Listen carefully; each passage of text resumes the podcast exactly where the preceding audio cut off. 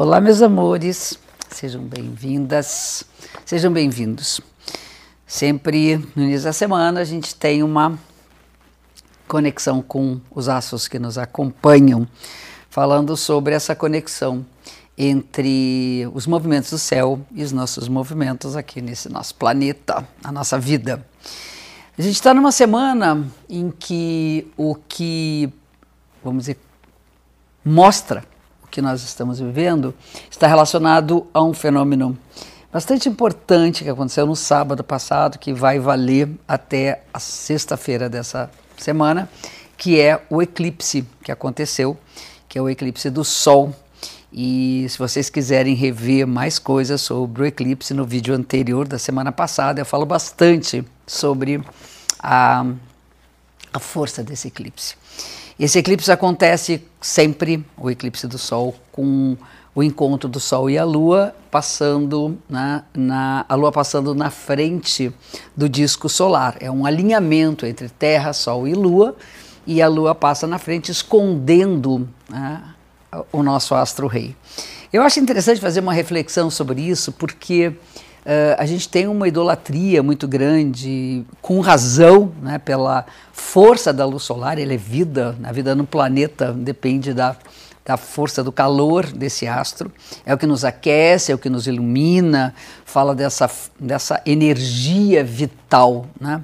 Uma outra associação com o Sol é a uso da razão, né? a consciência, tudo muito claro. E a Lua é um astro associado a emoção, a sensibilidade, a tudo que é da ordem da subjetividade. Então a gente pode falar de um lado do consciente e do outro lado do inconsciente. Né? Aquilo que nós temos consciência, uh, que nós enxergamos com clareza, e aquilo que está oculto em regiões mais profundas da nossa psique. E nesse dado momento, né, parece que milagrosamente para os antigos, a lua que sempre some na lua nova, nesse momento, nessa né, nesse fenômeno, ela parece ocultando essa luz. Né? E aí ela vem com toda a força. Então, uh, um significado importante do eclipse solar é a valorização da dimensão feminina representada na Lua. Né?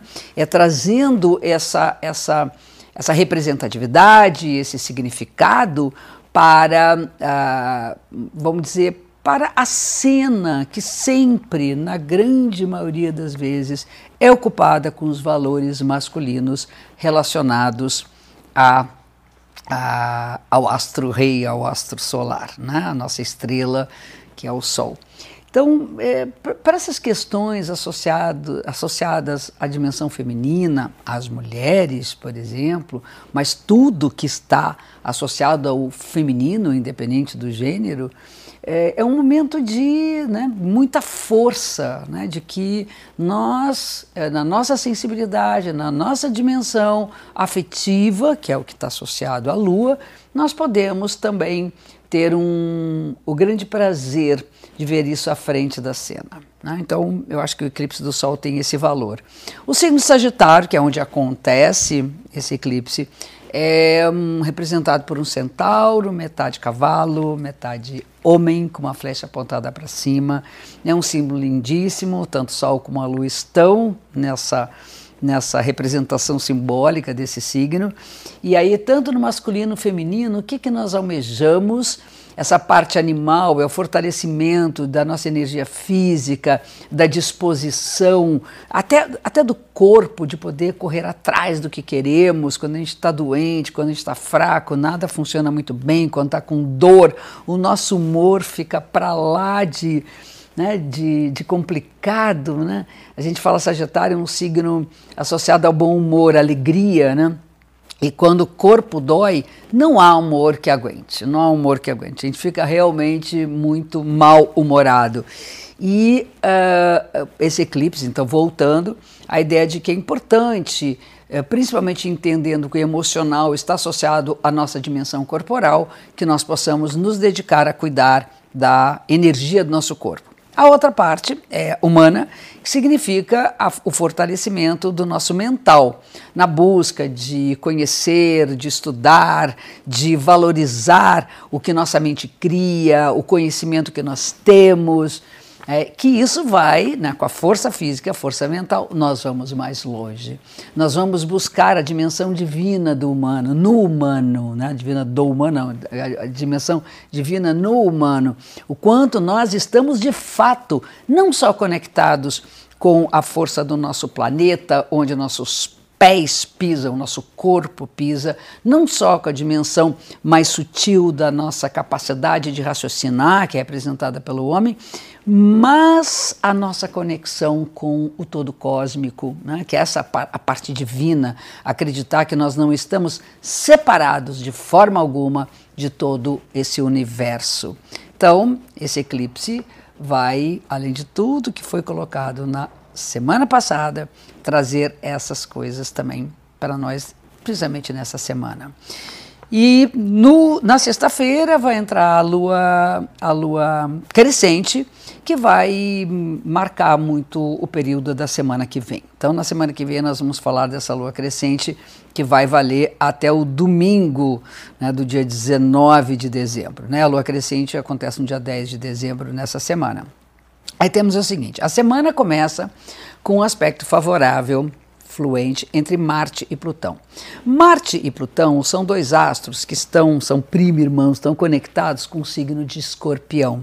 A gente fala que eles são os dois regentes de Escorpião. Marte foi antigamente o único regente de Escorpião até a descoberta de Plutão em 1930. Então, ele é muito recente, pensando que a astrologia tem né, 3 mil, 4 mil, 5 mil anos, depende de onde você pensa que se tornou essa astrologia que a gente faz, mas são milhares de anos. Então, a conexão entre os dois fortalece muito as energias associadas a esse signo tão poderoso na sua representatividade simbólica, que é a capacidade de regeneração, de transmutação, de transformação. É muito representado também o signo de escorpião nas escolas esotéricas, com o símbolo da fênix, aquela ave, ave mitológica que ela se acaba num, se incendiando nas chamas da destruição e nasce uma nova fênix quando a outra uh, se esvai no fogaréu dessa transformação profunda. Eu falo também que essa força está associado, associada à metamorfose da borboleta, né, que é a lagarta que né, vai para o casulo e aí ela se transforma numa borboleta. É, é, muito importante que esse alimento que nós né, digerimos durante tanto tempo, aqui principalmente o alimento emocional, uh, sensível, ele se transmuta em força criativa representada pela borboleta. Depois nós vamos ter, no meio da semana, essa semana é uma semana que tem alguns pontos de tensão.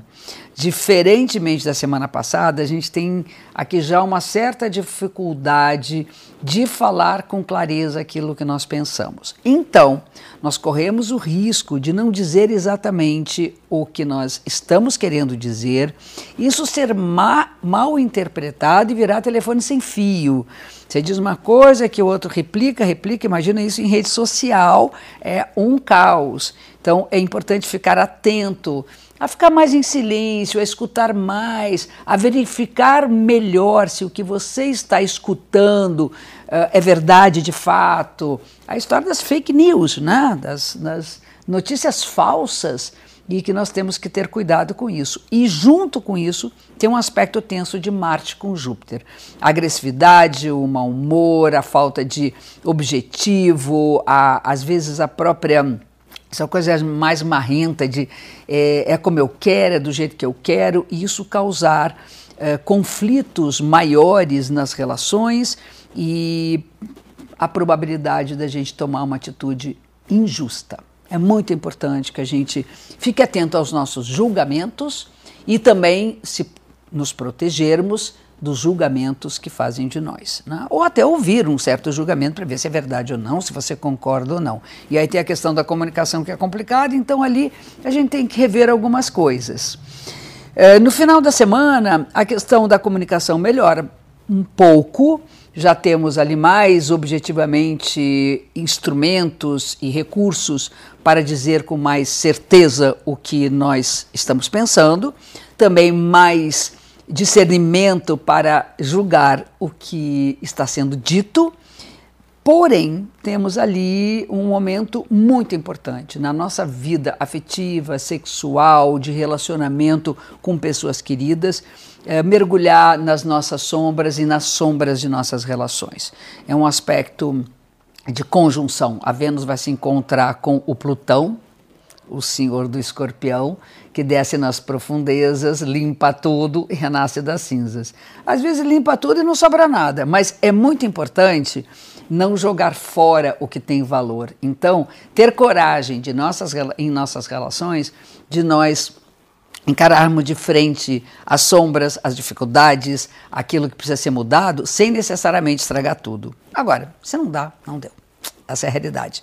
E uh, tem um aspecto também, no final da semana, uh, tenso entre Sol e Netuno. E a tendência é a gente hum, não conseguir enxergar com clareza a realidade. Isso distorce muita coisa. Eu sugiro que, para dar vazão a isso, que a gente se dedique às coisas que, de fato, são favoráveis usando a imaginação, como assistir um bom espetáculo, como ler um bom livro, produzir arte, né? estar em contato com tudo que é sensível, para a gente dar um pouco de vazão a essa tendência de fugirmos nas, nos nossos sonhos. Também tem um outro aspecto que é muitas vezes ficarmos um pouco reféns de nossos fantasmas. Né? Nada como uma boa terapia, uma boa prática espiritual não possa nos auxiliar a regular melhor essa tendência, certo? Fica um beijo gigante para vocês e como sempre a gente se encontra aqui de novo na próxima segunda-feira. Não esquece de clicar aqui no canal, de se inscrever porque vocês vão receber sempre as mensagens de que está chegando novo material, certo? Que eu estou sempre produzindo. Um beijo enorme de novo. Beijo.